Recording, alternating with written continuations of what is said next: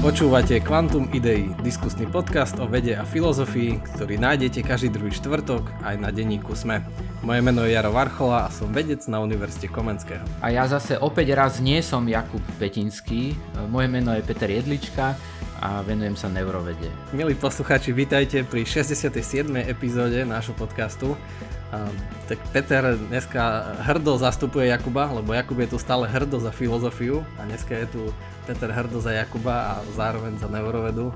Tak sa tešíme, že, že Peter si tu znova s nami. Lebo najvyššia téma je taká, ktorej má Peter veľmi blízko a budeme sa rozprávať o informácii.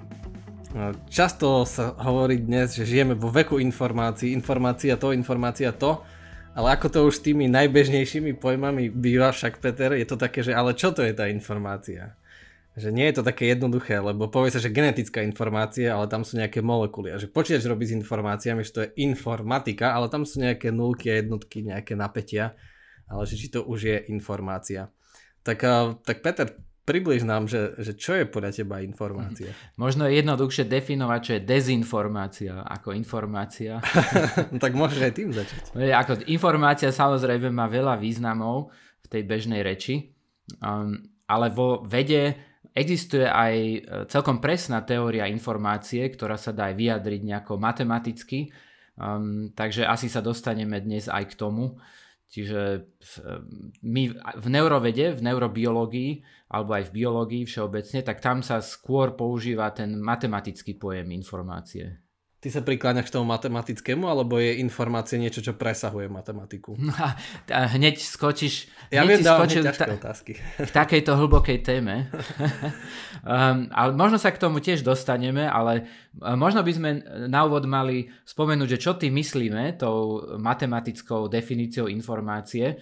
A v podstate nie, nie, je to, nie som na to odborník, pretože je to skôr téma pre inžinierov a Vlastne vymyslel to e, Shannon, e, keď sa snažil definovať, koľko informácie sa dá preniesť e, cez nejaký kábel. A je veľmi zaujímavé, že tá jeho definícia informácie sa dá použiť nielen teda na, na telefónne alebo tele, telegrafné prenosy informácie, ale napríklad aj prenos informácie v biológii a v mozgu u nervových buniek.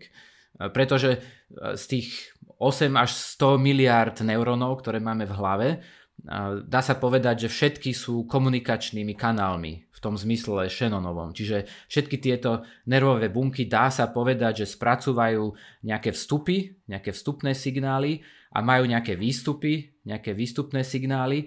No a otázne je, že ako sa dá matematicky popísať informácia, ktorú prenášajú alebo uh-huh. spracúvajú. to, to, je, to je také presne niečo, s čím mám ja problém, že, že nie každý signál je predsa informácia. Nie? Že, lebo to sú také, že dnes už rozlišujeme medzi dátami a informáciami. Že, že keď napríklad um, v akej izbe sa teraz nachádzam. Že sú nejaké možnosti, v našom byte, hej, že niekoľko izieb a teraz keď poviem, že sa nachádzam v tejto izbe, ale nie je to pravda, tak to je asi dezinformácia. Nie? Ale keď sa poviem, že OK, nachádzam sa v tej izbe, tak som sa dozvedel nejaký stav sveta. No ale teraz, že to je iba opis stavu sveta, ale nie je to svet samotný, nie tá informácia. Áno. Že, alebo, alebo keby, keby nikto tomu nerozumel, takže či sa vôbec prenáša nejaká informácia. A teraz to môžeme preniesť aj k tým, ten môj všeobecný opis k tým neurónom, že nie je potrebné potom pre každú informáciu, aby, aby tam bol nejaký prekladač? Že keď neurón niečo pošle, ale ten druhý neurón, neviem, je pokazený a odignoruje to, tak tak poslal nejakú, deje sa tam nejaká informácia, či nie? Áno, my, myslím, že tvoje otázky smerujú presne e, ku koreňu problému, um, pretože informácia pravdepodobne, aspoň v biológii, uh, sa nedá popísať um, bez nejakého subjektu alebo bez niekoho, kto príjma tú informáciu. Čiže ak máme nejaký informačný kanál a je tam vstup, tak je tam výstup. No a čiže musí tam byť nejaký príjimateľ tej informácie. Čiže, a ne, nemusí to byť vedomý príjimateľ, dá sa to, podľa mňa, dá sa to e, aplikovať, táto definícia informácie aj na nevedomého príjimateľa. Dajme tomu, baktéria tiež e, vie príjmať informácie z prostredia, a vie sa na základe týchto informácií nejako rozhodovať, aj keď to nie je veľmi pravdepodobne, to nie je vedomé rozhodovanie.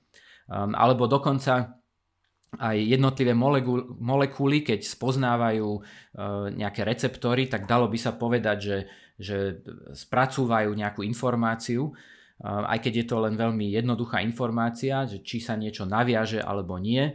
Um, náš pro, profesor uh, Kováč, ktorý, je, ktorý sa tomuto venoval a vyvinul aj svoju, svoju teóriu spracovania informácie v rámci kognitívnej biológie, tak on hovoril o tzv. molecular e, sentience, e, neviem, jak to preložiť do slovenčiny, ako molekulárne nejaké vnímanie, že teda aj, aj receptor, už, že to sú nejaké prvé stupne e, nejakého subjektu v úvodzovkách, ktorý dokáže už rozlišovať nejaké stavy v prostredí. Ale ako si, ako si spomínal, um, potrebuješ tam mať nejaké, nejaké dve dve veci, teda niekoho, kto príjma informáciu a potom tú informáciu v prostredí. Čiže musíš mať rozlíšené podľa mňa to prostredie a ten subjekt, ktorý tú informáciu spracúva. Keby sme si zobrali taký super jednoduchý príklad, že dve bunky, lebo bunky v niečom už ako, ako sa je profesora Kováča, že sú v niečom také, už ich berieme aj v biológii, už to je taký najmenší, najmenší život, taká základný element života, lebo bunka dokáže jednak tú informáciu zbierať a dokáže ju nejak akože spracovávať a dokonca aj transformovať a ešte aj ukladať tú informáciu. Nie? Že samotné DNA to je iba nejaký storage, to je iba sklad nejakého kódu, ale to, je, to, je, to sú iba dáta. Bez toho, že tam existuje niečo, čo vie uh, prekladať, že napríklad uh, tento triplet, či ako sa tomu hovorí, nie, že to poradie, že z toho vyrobím to a to, bez toho je to proste, to sú len dáta. No ale keď teraz, teraz zvonku z prostredia príde nejaký signál, na ten receptor v tej bunke a bunka tým, že má nejaký prekladač, nejaký slovník, vie, čo ten signál znamená, tak môže na základe toho signálu napríklad začať produkovať viac niečoho alebo menej, začne produkovať nejaký proteín, začne sa deliť alebo spustí seba deštrukciu, apoptózu alebo neviem čo. Čiže to už je, že niečo s tým urobiť. No tak, že keď v tomto jednoduchom príklade, tak kde vznikla tá informácia? Čiže to, čo prišlo, to je signál, alebo ako to nazvať, že prišli nejaké dáta a teraz tým, že bunka tomu rozumie, tak tam sa zrazu deje, tam vznikne tá informácia, alebo ako by sme to povedali? Dalo by sa povedať, že, že informácia vzniká vtedy, alebo ukladá sa vtedy, alebo spracúva sa vtedy, keď pomáha tomu subjektu, tomu organizmu, teda tej baktérii, alebo e, aj nám, e, nejako predpovedať prostredie. Čiže tá informácia by mala byť o niečom, teda o vonkajšom prostredí a pokiaľ tá informácia pomáha tomu organizmu um, regulovať správanie sa toho organizmu tak, že ten organizmus vie lepšie interpretovať prostredie a rozhodovať sa lepšie, takže nakoniec e, prežije lepšie, tak, tak by sa dala biologicky zadefinovať zmysluplná informácia, teda či už v tom genóme, v tých tripletoch, e, v tej DNA, alebo u organizmov, ktoré sa vedia učiť, tak dalo by sa povedať, že tá informácia sa dá uložiť do mozgu. Pretože aj v mozgu, v tých nervových bunkách, keď tie nervové bunky vytvárajú elektrické signály, tak tie môžu byť aj, je tam aj veľa šumu. Hej, že sú tam elektrické signály, ktoré neznamenajú vôbec nič, čiže dalo by sa povedať, že majú nulovú informáciu. Ale ak tie, ak tie signály vedia tomu organizmu pomôcť e, sa napríklad vyhnúť nejakému predátorovi, tak e, dá sa povedať, že, že to je reálna informácia o prostredí. Uh-huh. No a to sa približuje k tej definícii, nie? že je to také, že de- inf- informácia je potom pravdivý opis sveta. Tam vonku, ako hovoríš, nie? Lebo predátorovi sa vyhnú vtedy, keď je tá informácia pravdivá. A tu je to také zaujímavé, že, k tej, že čo robí rozdiel medzi možno dátami a informáciami je ich pravdivosť. Lebo ako som povedal, že keď som v inej izbe, tak to je iba dezinformácia alebo že keď ne, bunka dostane alebo nejaký živočích informáciu, že predátor je tam, lebo je, zmysly nefungujú a on tam nie je, tak to môže byť ohrozenie, to proste dezinformácia. Hm, takže na to, aby tá informácia vlastne fungovala, musí byť a, ako keby pravdivá. No a to sa fakt približuje k tej a, k tomu opise, a, tomu filozofickému opisu, takému teoretickému, že informácie je proste unikátna, unikátny opis sveta, ale nie kompletný. Lebo nikdy nemáme k dispozícii kompletnú informáciu. Iba máme nejakú informáciu. Ja som našiel aj taký zaujímavý príklad, neviem, či ho poznáš, povieš.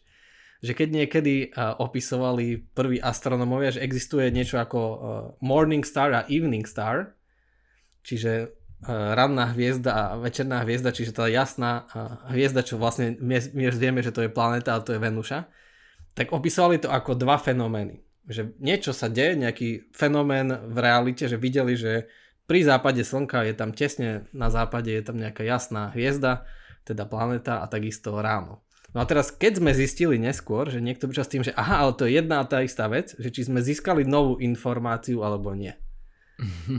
Poznáš to? Tento e, opis. Možno som to počul, je to, je to dobrý príklad. No a čo si ty myslíš? Získali sme novú informáciu?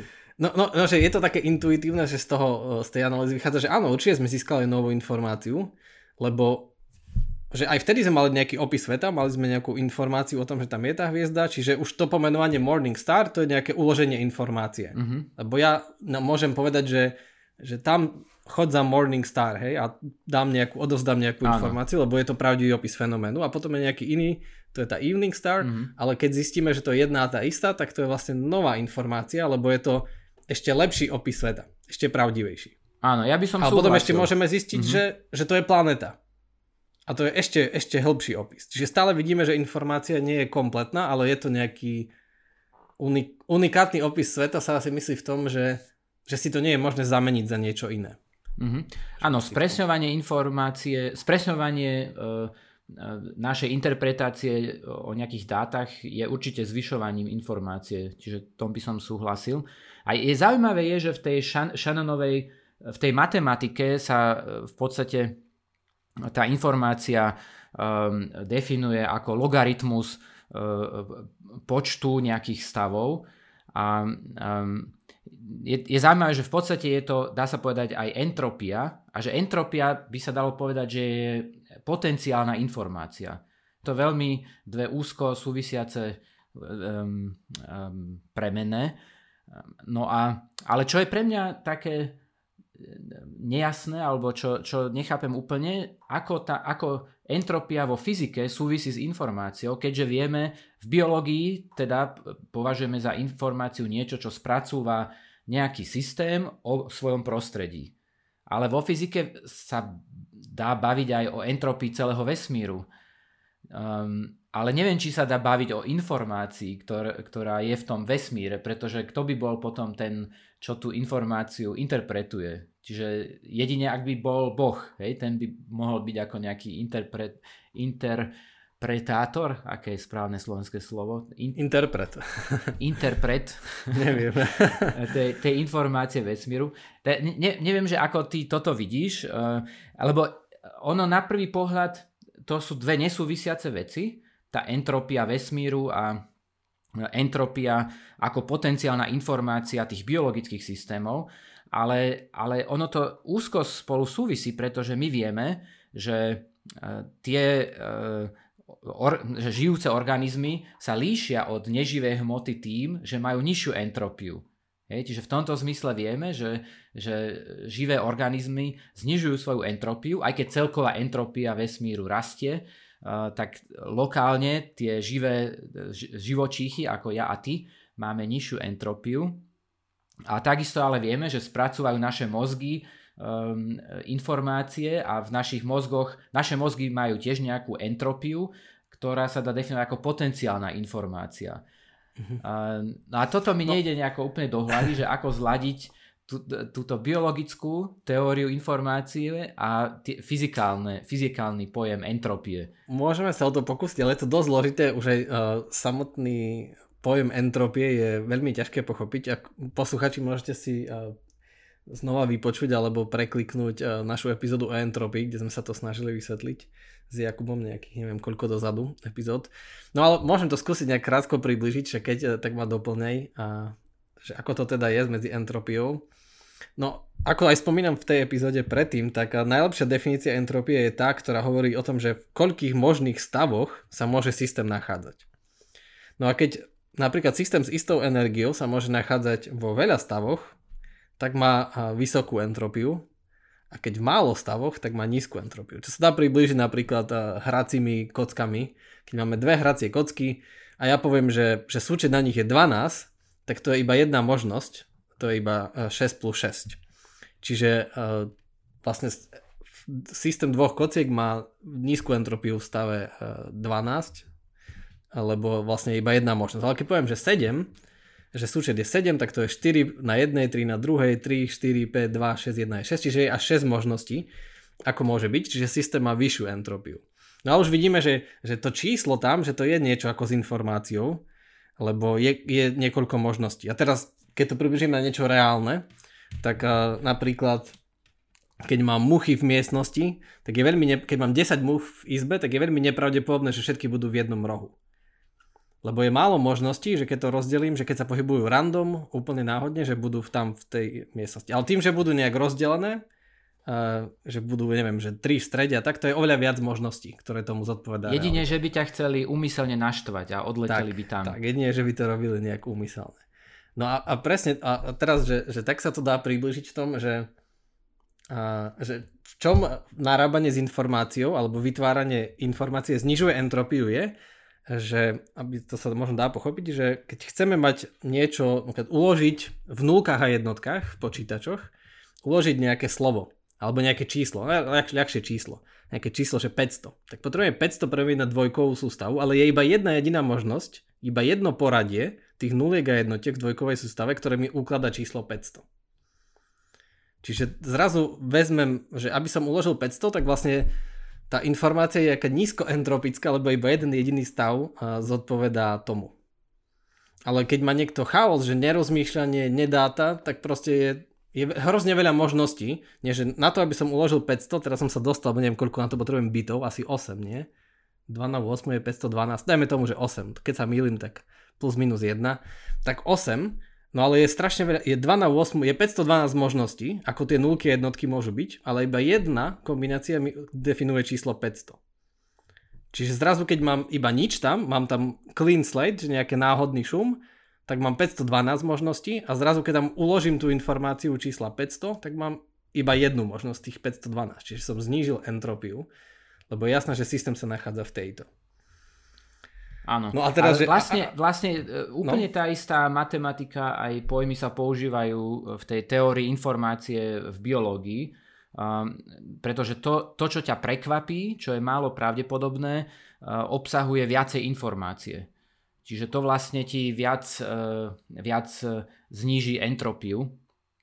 Čiže tam, tam nevidím nejaký konflikt. Len čo, čo, čo úplne nechápem je, je to, že čím viacej máš napríklad e, nervových buniek v, v mozgu, tak tým viacej potenciálnej informácie tam môžeš uložiť. Čiže máš tam viac potenciálnych stavov, čiže dalo by sa povedať, že, že tam máš viacej entropie, v tomto zmysle, že môžeš uložiť viacej budúcej informácie. Um, ale zase z hľadiska termodynamiky dá sa povedať, že, že naša entropia je oveľa nižšia ako entropia e, okolia. Hej, čiže, čiže toto mi nejako nejde, mm-hmm. nejde úplne do hlavy. Tak akože pre mňa s fyzikou to súvisí jasne v tom, že, e, že na to, aby si hociakú informáciu uložil aj biologickú neuron, alebo potrebuješ niečo hmotné. Potrebuješ niečo, napríklad čo znamená nulka a jednotka v počítači, je, že nejaká úroveň napätia. Potrebuješ nejaký fyzikálny jav, ku ktorému priradí, že OK, keď je napätie pod touto hodnotou, tak je to 0 a keď je nad tým, tak je to 1. Čiže pre, musíš priradiť nejakému systému tú, to rozlíšenie, že čo to informáciu. A takisto neuron, hej, že neuron, ako sa to prekladá, to firing, akože je aktívny, nie? Pálenie alebo pálenie vytváranie neurónov. akčných potenciálov. Takže či vytvára, nevytvára akčný potenciál. Že tomu priradíme, že OK, keď ho vytvára, tak je jedna, keď nevytvára, tak je nula. Presne, že priradil som niečomu, nejakému fyzikálnemu, niečomu merateľnému, niečomu kvantitatívnemu, tú kvalitu tej informácie. Že... No a to si myslíme, že to tak mozog robí, asi, ale akože samozrejme sú iné možnosti, teraz čo sa tým ja zaoberám je tá kvantová informácia. Neviem, či vieš, aký je rozdiel medzi kvantovou a klasickou, neviem, či tam chceme ísť, ale akože je to...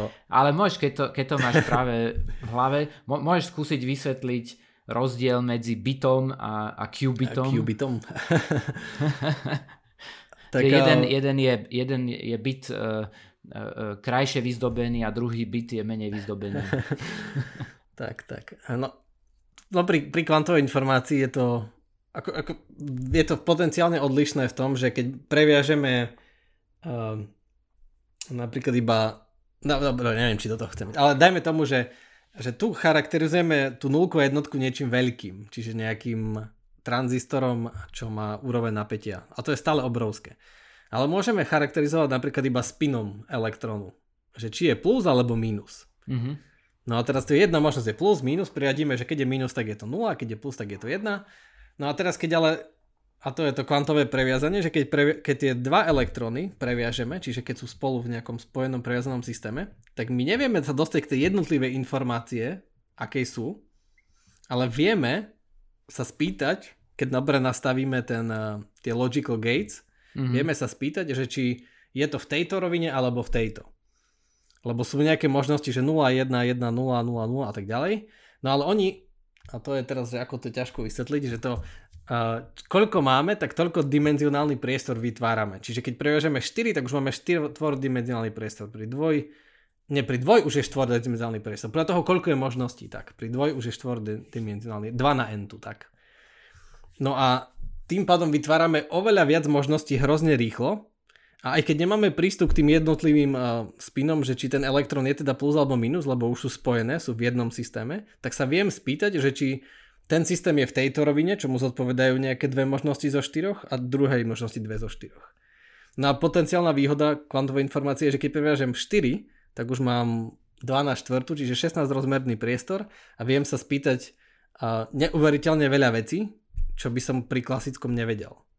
Že viem tam uložiť oveľa viac informácie do tej, do tej globálnej vlastnosti, ale nie do tých jednotlivých bytov. A to je také divné a málo preskúmané, teraz sa to robí, No ale je to potenciálne v tom, že, že môžem nejaké veľké veci sa hneď spýtať. Napríklad to, ako je to, pre, ako je to kodovanie cez prvo čísla, tak keď sa dobre, dobre nastavím tú logical gate, tak sa viem hneď zistiť o priebehu okamihu, že či to sú tieto čísla, alebo že či sa teda, či spolu dávajú súčin, či sú tu prvo čísla, neviem presne, ale proste viem sa to mm-hmm. hneď opýtať. A, a môžeš mať aj superpozície bytov, hej, tak. že môžeš mať... Uh... Áno, však... Mm-hmm. Čo, čo, čo v klasickom uh, svete nie, nie je možné. Čiže v podstate nedá sa, ne, nemôže byť, že nervová bunka buď páli akčný, že, že zároveň aj páli, aj nepáli uh-huh. uh, akčný potenciál. Ale to ešte neznamená, že kvantová informácia uh, sa nemôže spracovať Áno, v mozgu. To ale to, to, to sú otázky pre budúcnosť. Že zatiaľ, zatiaľ uh, sa v neurovede používa hlavne tá klasická teória informácie, uh-huh. Shannonova, a už aj v tej je veľa otvorených otázok. Um, Áno, čiže no to si dobre, ďaká Peter, si mi dobre, lebo vlastne to znamená previazanie, že sú spolu v tej superpozícii. Čiže mm-hmm. je tam stále tá koherencia je nenarušená, čiže stále sú tam ako tie Schrödingerové mačky, že aj aj. Tak ako si povedal, že aj páli, aj nepáli, ale v klasickej je to buď 0 alebo 1. Áno.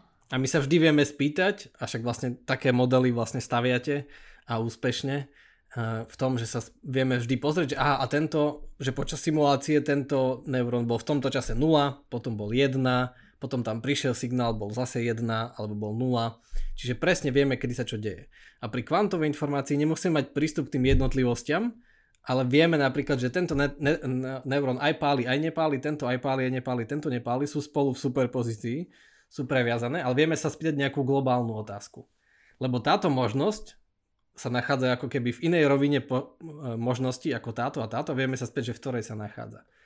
Čiže jednou, jednou otázkou zistíme, že v ktorej sa nachádza a tých možností zrazu môže byť 2 na štvrtú, hej. 16, jednou otázkou vieme získať 16 možností.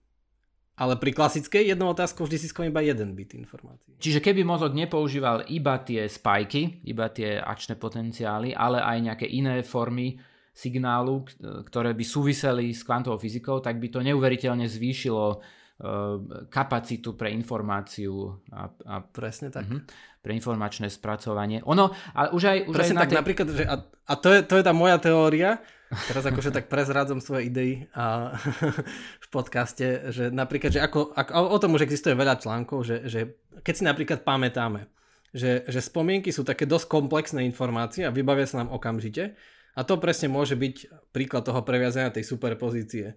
Že spýtam sa otázku, chcem si na niečo spomenúť a teda sa pýtam nejakú otázku toho môjho počítača mm. kvantového v hlave a ja získam, že OK, odpovede v tejto rovine a ja nezískam tie jednotlivé, lebo nikdy nezískam tú jednotlivú informáciu, že OK, tu som si zapamätal nulku, jednotku, ale spomeniem si na niečo celé. čo obsahuje tváre, pocity, všetko.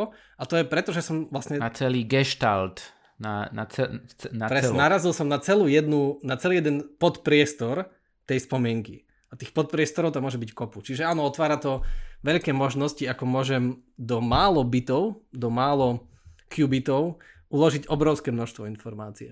Inak e, je, je zaujímavé, že, v, že e, v, kogni, v kognitívnej vede sa používa e, dokonca kvantová, kvantový formalizmus na, na popísanie nejakých psychologických fenoménov. Ale to ešte neznamená, že nervové bunky a molekuly v mozgu um, využívajú tieto kvantové stavy. Ale to sú všetko... Áno, áno, to vôbec neznamená. Všetko otvorené, otvorené otázky a ja som tiež veľký fanúšik kvantového mozgu, takže uh, bolo by veľmi zaujímavé, keby budúci výskum to ukázal, ale musíme povedať poslucháčom, že ešte zatiaľ, zatiaľ sú to špekulácie a hypotézy. tak, tak. Sú, sú ale už aj, už aj na tej úrovni tej, tej klasickej, uh, nudnejšej uh, in, uh, informácie, uh, kde teda máme len tie nulky jednotky, uh, nervová bunka buď páli akčný potenciál alebo nepáli, tak tam tam existuje veľmi aktívny výskum, organizujú sa, organizujú sa sympózia len o teórii informácie v neurovede. Um, takže je to, aj tam ešte existuje veľa nezodpovedaných otázok.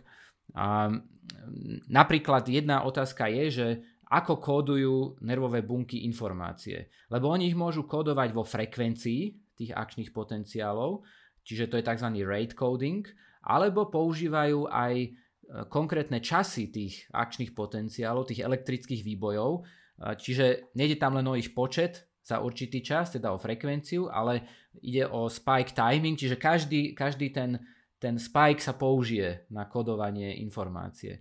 A pravdepodobne v mozgu sa používajú e, oba spôsoby kodovania.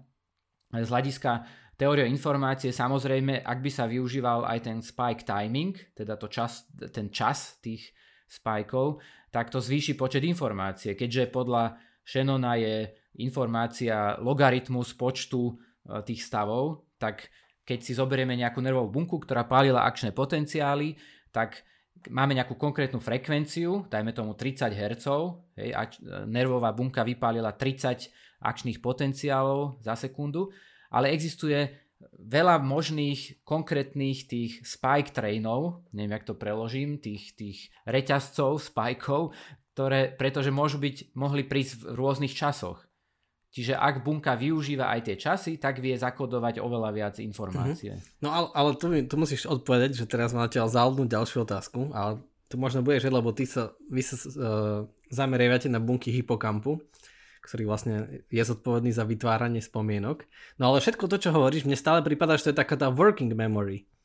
Že, že vtedy, keď páli, tak ja si pamätám. Hej? A, že čo, čo, čo myslíme pod working memory je, že keď si snažíte zapamätať 10 čísel naraz, 15, tak zistíte, že máte nejak, máme nejaké ako ľudia limity, že koľko naraz dokážeme s akú veľkou informáciou pracovať.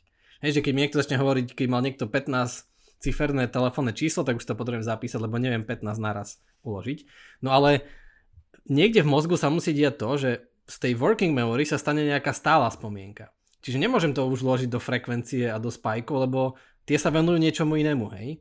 Ja teda šoferujem, hrám tenis, čítam knihu, ale oni sa venujú niečomu inému, ale niekde tá mm-hmm. informácia o tom, čo som si čítal včera, alebo čo musí byť uložená, alebo že čo mám urobiť zajtra, hej kde mám byť, Áno. aký čas, že kde je tá informácia uložená, to nemôže byť predsa o frekvenciách. Áno, nie, nie je to uložené... Alebo keď spím, nemôže áno, sa stratiť. Áno, um, nie je to uložené v tých frekvenciách, lebo tie sa menia v čase, um, čiže tieto dlhodobejšie veci, aspoň tak sa verí v súčasnosti, sú uložené v synapsách, hej, čiže v sile synaps, v sile tých spojení medzi neurónmi a tie tam vydržia dlhšie, No a potom, keď si chceš vyvolať nejakú spomienku, tak zaktivuješ nejaké nervové bunky a tie sú pospájané silnejšími synapsami s inými nervovými bunkami a oni potom zaktivujú tie nervové bunky, ktoré kódujú tú informáciu, ktorú si si zapamätal.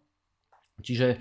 Akože to... taká cesta bludiskom, že má veľa spojení a teraz pôjde tou, ktorá je najsilnejšia. Že z tejto ide tam a tam a potom tam. Áno, v podstate to tak vyvoláš z pamäti, pretože uh, tie, tie spojenia sú akoby tam stále Takže keď jedna bunka začne páliť, alebo viacero tak oni vedia zaktivovať tých svojich partnerov v tom svojom, v tom engrame, alebo v tom, ese, v tom ansámbli tých nervových buniek, ktoré kódujú tú konkrétnu spomienku. Takže tam akože, akože v princípe nepotrebuješ tam tie kvantové, uh, kvantové javy, Um, no ale uvidíme, možno výskum ukáže, že, že efektivita toho, tej pamäti možno vyžaduje aj, aj tú kvantovú úroveň. No, no akože akože nie, čom, nie je to vylúčené. No v čom je asi najväčšia medzera, že v čom asi sa nám obidvom zdá, uh, asi aj tebe aj mne, že v čom ich potrebujeme v tej takej tzv. holistickosti, lebo ty povieš, že niektoré bunky začnú páleť a aktivujú ďalšie. Ale to je taká mm-hmm. celková tá myšlienka, že nejaká idea je uložená v jednej bunke, je taká, že že, že kde získavame tú, tú holistickú, taký ten celistvý obraz. Že ja si spomeniem na niečo, čo nemôže byť predsa kodované jednou nulkou alebo jednotkou, že dokonca aj, no akože... Tej... A tak to by si mal, mal by si tam viac ako jednu tú bunku, hej, že, že ty, ty keď si spomínaš na niečo, tak zaktivuješ len podskupinu uh-huh. tých, tých, ja neviem, tisícov buniek, alebo ja neviem, dajme tomu, že 3000 nervových buniek ti koduje spomienku na starú mamu No a čiže tebe stačí 100 nervových buniek, keď ich už zaktivuješ, ja neviem, mm-hmm. zacítiš nejakú vôňu, ktorá ti pripomenie koláč, ktorý pečie stará mama. No a to ti, to ti zaktivuje tie ďalšie, ďalších 2700 mm-hmm. uh, nervových buniek a to ti vyvolá spomienku na starú mamu. Čiže stará mama nie je kodovaná jednou bunkou. Boli aj také hypotézy, ako že grandmother uh, uh, hypothesis, že teda jedna bunka koduje starú mamu, ale to by nebolo dobre, lebo keby ti tá bunka odumrela, tak by si zabudol na starú mamu. A Takže bunky určite... tam odumrú, ale že by sme tak akože z ničoho nič zabudli, pričom akože keď ten mozog funguje normálne, je asi dosť uh, nepravdepodobné a zriedkavé. Nie? Áno, to je, to je nepravdepodobné. A inak uh, musím t- spropagovať náš článok nedávny, pretože v, v, v umelých neurónových sieťach je tam ten problém, že niekedy oni katastrofálne zabúdajú že ich učíš niečo, naučíš ich jednu úlohu a potom im dáš ďalšiu úlohu a ďalšiu a postupne oni začnú zabúdať, teda zrazu, nie, nie postupne, nie postupne, práve že zrazu zabudnú potom tie úlohy, ale nie preto, že sa im naplnila kapacita, um, ale preto, že tie nové úlohy interferujú, čiže tam narúšajú tú, tú synaptickú stopu. Mm-hmm. A tie neurónové siete sa môžu, to, môžu inšpirovať reálnymi sieťami v našom mozgu, ktoré vedia tú plasticitu synaps, teda to, to zosilňovanie a zoslabovanie synaps, sa v mozgu vie regulovať. Čiže napríklad plasticita dôležitých informácií, teda synaps, ktoré kódujú dôležité informácie, sa spomalí a tým pádom môžeš sa učiť nové a nové informácie a tie staré nezabudneš. No a takéto niečo podobné pomáha aj v umelých neurónových sieťach. No a spomínam to, lebo sa nám to podarilo odpublikovať v dobrom časopise mm-hmm. v Trends in Neurosciences, takže ak to zaujíma poslucháčov, môžu si to pozrieť. Ja, ja som to čítal, nie je to ľahké čítanie, ale je to, je, je to dobré, je to, je to súčasný článok. Je to o metaplasticite, ale vlastne sme aj nepovedali, že, že plasticita je to to, to sila, sila spojení, že niektoré spojenia sú slabšie, niektoré silnejšie. No a tým, že keď sa niektoré častejšie používa, tak sa, sa stáva akože plastickejšie, je to silnejšie. Že keď niečo často používam každý deň, tak potom sa to rýchlejšie naučím. Čo často pozorujeme skoro na všetkom my ako ľudia, že keď niečo trénujem, nejaký pohyb, tak sa to stáva automaticky a je to proste rýchlejšie áno, a rýchlejšie. Áno. No a tá metaplasticita je to, je ešte jeden stupeň nad tým, že vlastne tá schopnosť menenia e, tých váh synaps sa môže sama, sama meniť. Hej, čiže je to plasticita plasticity a to je vlastne životné dielo Cliffa Abrahama, s ktorým sme aj písali ten článok, ktorý objavil tento druh plasticity, plasticity synaps, čo, ktorá sa volá metaplasticita. To sa asi bude filozofom páčiť, metaplasticita, to znie tak filozoficky. Hej, hej. Oni majú radi to slovo, vedia, Jakub sa venuje metaetike. áno, áno. On má tiež rád metavety. Týmto pozdravujeme Jakuba. A ja som slúbil, že, že spomeniem Aristotela.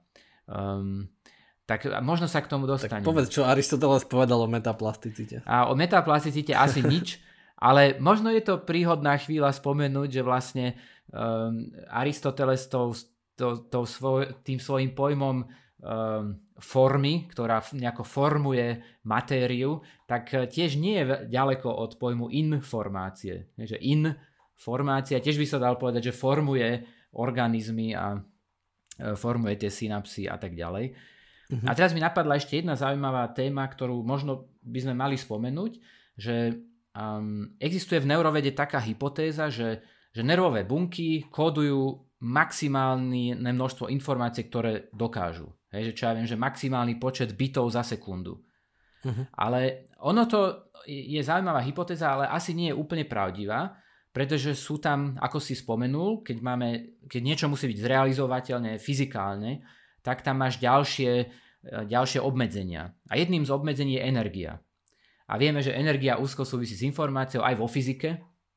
A vieme, že, že my ako živé organizmy sme ďaleko od toho uh, uh, termálneho ekvilibria, hej, že využívame energiu na to, aby sme aby sme vytvorili štruktúry, ktoré sú málo pravdepodobné a ktoré ale existujú a to, to sme my, živé štruktúry. No a, a preto organizmy využívajú hrozne veľa energie. A mozog špeciálne, že ja neviem, spomína sa, že petina našej energie ide mm-hmm. na, na funkciu mozgu. No ale to znamená, že informácia je, je drahá. Hej. To znamená, že dá sa vysloviť hypotéza, že keď nervové bunky kódujú nejakú informáciu, tak sa to snažia kódovať čo najefektívnejšie vzhľadom na, na tú energiu. Čiže um, oveľa realistickejšia hypotéza je, že ne, nekódujú nervové bunky maximum, čo sa dá, ale kódujú maximum informácie, čiže maximálny počet bitov nie za sekundu, ale na 1 joule, čiže na, na tú jednotku energie. Uh-huh. No a to, je, to, je ako, to sa mi zdá ako veľmi zaujímavá hypotéza, ktorá vysvetľuje aj štruktúru v mozgu. Napríklad existujú práce, ktoré ukázali, že hrúbka tých káblov nervových buniek, uh, biológovia vedia, volajú sa axóny, hej, že to sú tie, tie kábliky, ktorými sú nervové bunky pospájane s ďalšími nervovými bunkami, tak uh, dá sa z tejto, z tejto hypotézy o metabolicky efektívnom kódovaní informácie sa dá odvodiť, že, že, že tá hrúbka axónov, hrúbka týchto káblikov je optimálna na, na prenos informácie, na, na prenos čo najväčšieho množstva informácie mm-hmm. na ten jeden joule. Mm-hmm. No veď áno, veď to fyzi, a, fyzici, fyzikovia, fyzici asi, vyrátali, že koľko stojí a, vlastne najmenší bit informácie, to je testu Boltzmannovú konštantu a závisí to aj od teploty, že vlastne lepšie e, e, e, energicky efektívnejšie by sme narábali s informáciami, keby sme boli chladnejší v skutočnosti. Že tá teplota tam zvyšuje ten, ten kost tej informácie. No ono sa na to prišlo a to sme možno niekedy spomínali cez toho Maxwellovho démona, že keby vlastne zvyšoval entropiu, že by púšťal tie rýchlejšie molekuly na jednu stranu miestnosti a tie pomalšie na druhú, tak zrazu by vytvoril z ničoho, by vytvoril nejaký teplotný rozdiel, ktorý sa dá využiť na, na získanie energie a tým pádom by vlastne vyrábal energiu. Vytvoril, vytvoril by muchy, muchy tak, v jednom rohu miestnosti. Že keby tie rýchlejšie muchy pustil na jednu stranu a pomalšie na druhú, a že by otváral nejakú tú nejaké tie dvierka medzi nimi, tak by zároveň mhm. nazhromaždil nejaký rozdiel a tým, sa to dal, tým by vlastne vyrobil energiu a tak sa to, cez to sa dá vyrátať, že, že ale to by nemohol robiť, lebo však to by porušovalo druhý termodynamický zákon, lebo by znižoval entropiu vlastne. Hej, vyrobil by informáciu, niekto, lebo po, povedal si, že vyrobil by energiu, ale asi si myslel informáciu. Nie, nie, energiu. Nie, energiu. A že, že z ničoho by vyrobil energiu. Aha, vy, vyrobil e, by energetický gradient, hej? Tak, gradient vyrobil, tak prepáč. Aha, aha. Uh-huh. No a každý energetický gradient môžeme vlastne vyťažiť, môžeme ho spotrebovať na získanie energie.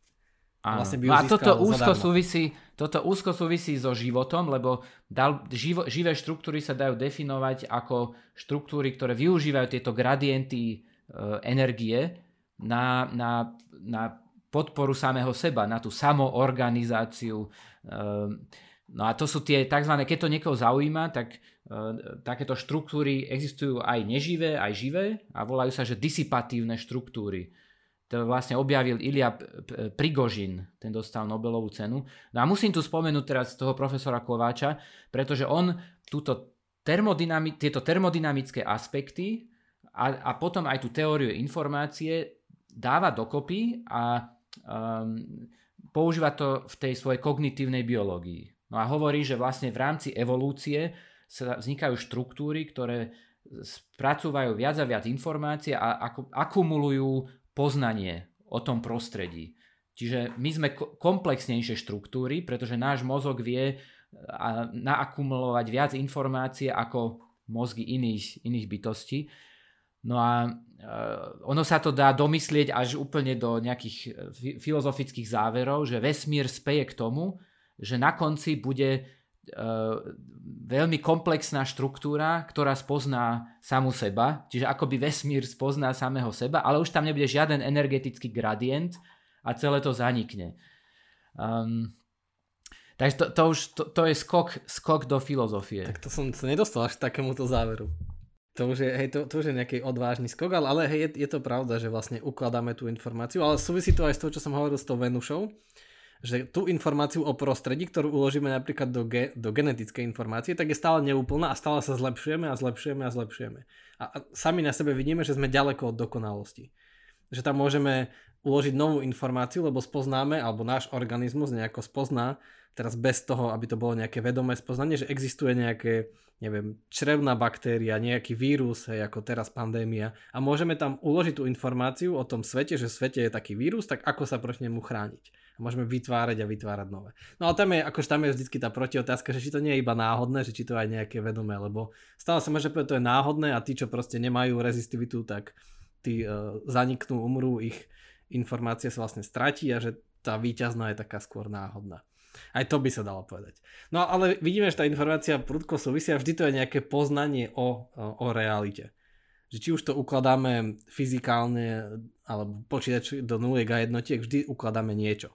Ale ešte som chcel na teba takú jednu ťažkú otázku, iba tak, že čo na to povieš? Však doteraz sme mali len ťažké otázky, ešte, ešte ťažšiu. vlastne doteraz boli všetky ťažké. Ale akože to tak ľahko znie, tak uh, zrozumiteľné, že či mozog vytvára novú informáciu. Hej, že napríklad ty teraz pozeráš a dostávaš fotóny, čiže nejaký uh, fotóny, niečo počuješ, čiže prichádza ti signál zvonku a teraz či v tej hlave dokážeme vyrobiť nejakú informáciu mm-hmm. navyše.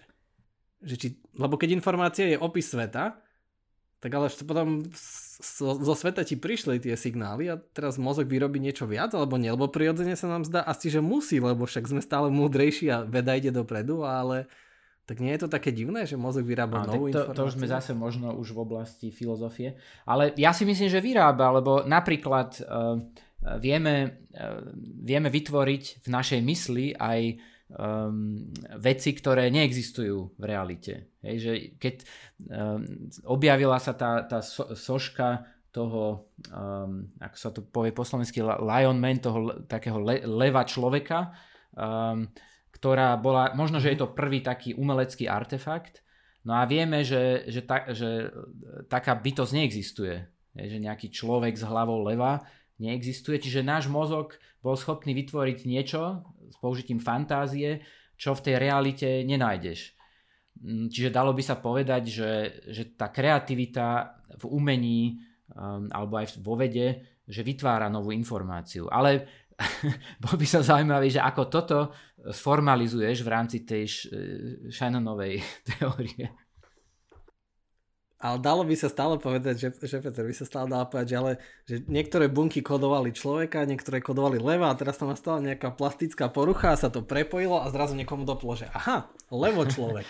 tak to by bol pesimistický obraz umenia, že umenie je vlastne e, výsledkom e, halucinácie a poruch mozgu. akože sú aj veci, ktorí si toto myslia, ale ja k ním nepatrím. Asi nie, však aj ja uznávam uh, silu a, a umenie. Ale ešte, ešte som chcel, e, to, to zaujímavé, že keď si spomenul Aristotela, nakoniec si ho celkom krátko spomenul, že s to jeho formou, že to bolo také prvé, on vlastne priniesol tú, to slovo informácie, lebo že, že hmota má nejakú formu a tá forma je ako keby tá informácia o tom. Mm-hmm. Ej, že, že pohár je že OK, že pohár je niečo skutočné, nejaká časť reality, nejaká hmota, ale to, že je to pohár, to je tá informácia, to je tá forma o ňom. No ale jeho predchodca a môj obľúbený, ako ja hovorím vždycky, ako povieš, ja som uh, Platónovec, uh, tak uh, Platón priniesol ten zaujímavý menov paradox, možno poznáš, ktorý je o tom učení sa. A to je veľmi zaujímavá informácia a súvisí to aj s modernými teóriami, že keď tam Platón, teda Sokrates v Platónovom dialogu vysvetľuje nejakému e, dieťaťu Pythagorovú vetu a ono zrazu povie, že aha, už rozumiem, tak on sa spýta, že ale ako je možné, že už to nevedel to a ako teraz, keď mu niečo vysvetlím, vie, že to je ono, keď to predtým nevedel. Veď nemal tú informáciu, čo je Pythagorová veta a prečo keď ja mu dám nejaké vysvetlenie, tak on dokáže povedať, že aha, už viem.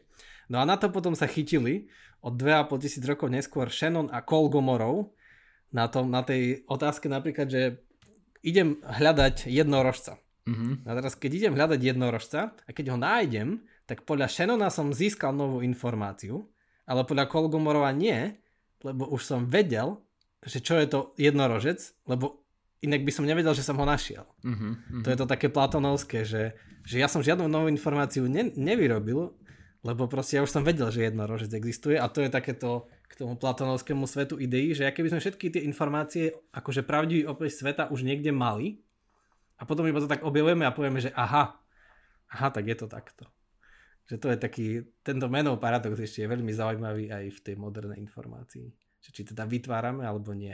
No inak e, e spomenul si aj toho Kolmogorova, to súvisí tiež s našou témou, ale myslím, že do toho e, nechceme ísť, ale jeho, jeho teória komplexity sa, nedá, sa nehodí na biologické organizmy, lebo podľa, ne, podľa neho úplne náhodné e, sekvencie čísel sú tie najkomplexnejšie. Ale vieme, že, že organizmy nie sú ani v, v úplnom E, poriadku, teda nie sú ako nejaké kryštály, že nemajú, nie sú že perfektne usporiadané, ale nie sú ani úplne náhodné, že sú niekde medzi tým. Hej, že on, on the edge of chaos. Um, čiže, čiže tam treba použiť trošku iné, um, iné um, um, measures, pomôž mi preložiť measure, iné... Čo mera... Nie, measures, myslíš akože iné škály. No, inak musíš odmerať tú komplexitu ako tou Kolmogorovou komplexitou. Ale to už teraz, mm. už, už ideme do detajlov, ale súvisí to, hej, hej. Súvisí to s, s týmito súvisí. všetkými. No ale vlastne aj s tým všetkým, čo sme hovorili, súvisí to, že náhodné veci si vyžadujú veľké množstvo dát na uloženie.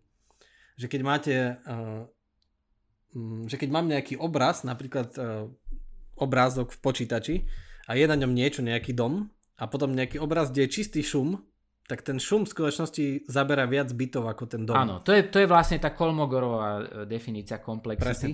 Ale na, na, živ, na živé organizmy uh, je lepšie použiť niečo iné. A tu už ideme do, de, do detajlov. Napríklad v neurovede sa používa tzv. mutual information. To je vzájomná informácia. Um, čiže dal by sa povedať, že ide o informáciu, spoločnú informáciu medzi aktivitou neurónu a tým prostredím. Čiže potrebuješ tam tie dve veci Um, a jedna vec kóduje to prostredie a tá mutual information je niečo, čo ti potom uh, zadefinuje uh, mozog, mozog alebo mozog alebo živý organizmus. Mne tu mobil zrazu začal hovoriť, asi umelá inteligencia sa zobudila. tak budete poslať aj krátku nemeckú vložku, čo po nemecký mobil hovoril Petrovi. Máš nejakú apku, ktorá ti radí, že, že, ktorá ti monitoruje mozog a hovorí, že už ste dlho nezískali novú informáciu. Chodte niečo. Treba updateovať. Prečítajte si vedecký článok. tak neviem, máme nejaké takéto záverečné uzatvárania, ktoré by dali tomu trochu zmysel, lebo víš, keď tu nie je Jakub, nemá nás kto ukontrolovať a zase sme si uleteli. Ja už som aj chcel dodať, že ale to, čo si povedal s tým prostredím, a to už, že aj to sa hodí na kvantovú, ale tu by sme sa ešte viac zamotali že ako sa to dá vlastne... Ale nevadí, niekedy treba veci zopakovať. Jakub to na budúce dá do, do toho veľkého kontextu, the big picture. že ne, nejak, to, nejak to zopakuje. No a ešte možno také posledné, že, že čo môžeme tak, čím môžeme ukončiť je, že ty aj v svojom článku o tom kvantovom mozgu cituješ Vedrala, toho fyzika oxfordského, ktorý, ktorý povedal, že furt sa tu bavíme o informácii, informácia to a to, Takže on prišiel s tým, že ale čo keď všetko je iba informácia. Že nie je žiadna hmota, že vlastne informácia je jedine niečo úplné, čo sa končí samo v sebe, inak si budeme do nekonečna sa hrať, že medzi informáciou a hmotou, lebo však je teória, že aj tie kvantové stavy, že to si vlastne iba epistemické, že to iba naše poznanie o tom, že ono to nie je tak skutočne, že to je tá, že to iba my, to iba my, ako tomu priradíme, že ako to, to náš knowledge, to je naše poznanie. No ale on povedal, že tak všetko informácia. No a teraz je také celkom populárne a ešte sa s tým poslucháči stretli, že, že vlastne všetko je iba simulácia, všetko je informácia, že vlastne nie je žiadna hmota, ale všetko je iba neviem, z nuliek a jednotiek. Tak čo si myslíš o tejto teórii, keď si citoval si Vedrala?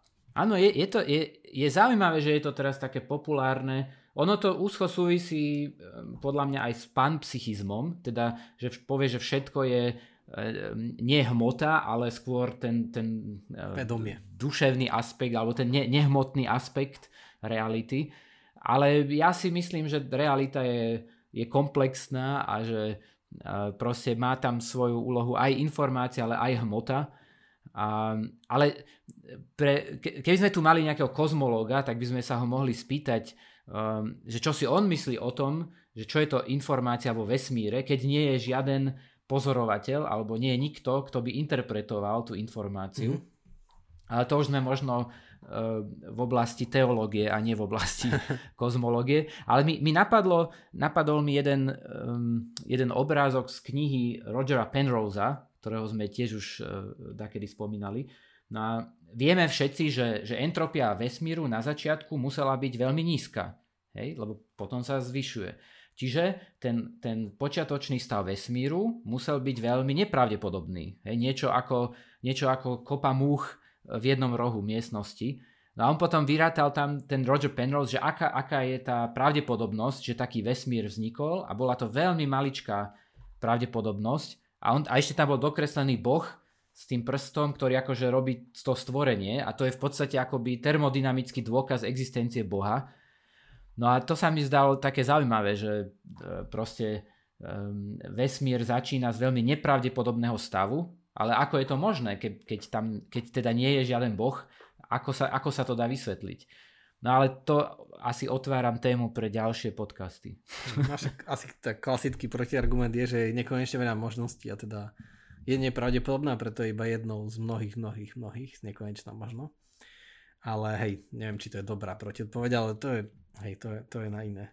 Čiže to, by, a... čiže to by znamenalo, že entropia je veľmi vysoká, toho multiverza, hej, že tam máš tak veľa tých možností, ale stále zostáva otázka, ako to, že my žijeme práve v tom jednom, ktorý je tak málo mhm. pravdepodobný. Mm. No však ja by som povedal, že tieto všetky teórie o informácii sú veľmi založené práve na, na kvantovom, lebo áno, keď sa pozrieme na makro veci, na planéty a na, na, na stoly, na ľudí, tak sa nám to zdá, že OK, to je jasné hmotné, ale keď sa pozrieme tam, tak tam sú tie Schrödingerové mačky, ako takzvané v tých časticiach, že sú aj tam, aj tam. A zrazu sa to všetko mení na tú informáciu, že keď to skolabuje pri tom meraní, tak to je, že sa ocitne niekde. Ale to je také, že to je nejaká informácia o tom, lebo ako vieme, že OK, tak je to v tom stave, ale vieme, že už potom zase nebude v tom stave, iba že v čase merania to mám nejakú informáciu, ale ono to všetko vychádza to je na tom šokujúce, že že cez túto teóriu, ktorá sa vlastne stále dá povedať, že je iba taká o poznaní, že nie o samotnej hmote, že vieme vysvetliť skoro všetko, hrozne veľa vecí, ale pritom je taká, že o pravdepodobnostiach, hmm. o našom knowledge. No a vlastne... A ve, ve, veľmi to pasuje, pozdravujem Jakuba, k Aristotelovi, pretože ten rozlíšil medzi tou potenciou a aktualitou, a čiže Schrödingerová rovnica by bola tá tá potencia a potom už to, čo sa zrealizuje, je to, čo skutočne vzniklo. Tak, pomeraní. Takže to je, pomeraní. to je, do, to je celkom dobré. Dobre, tak myslím, že tým môžeme skončiť a ako Peter ukázal, že Aristoteles vyriešil measurement problém, ktorý nikto nevyriešil ešte, iba on predtým už. Dobre, tak Ďakujem Peter, že si tu bol a pre všetkých patrónov, ktorým vás pozývame nás podporiť Link nájdete potom v popise, tak a ešte nás čaká tá extra bonusová časť. A iba pripomínam, že od septembra sme tu znova každý druhý týždeň a s novým akademickým rokom, tak sa na vás tešíme opäť častejšie. Tak ďaká Peter a buďte informovaní. Žite s informáciou. A rozpoznávajte dezinformácie.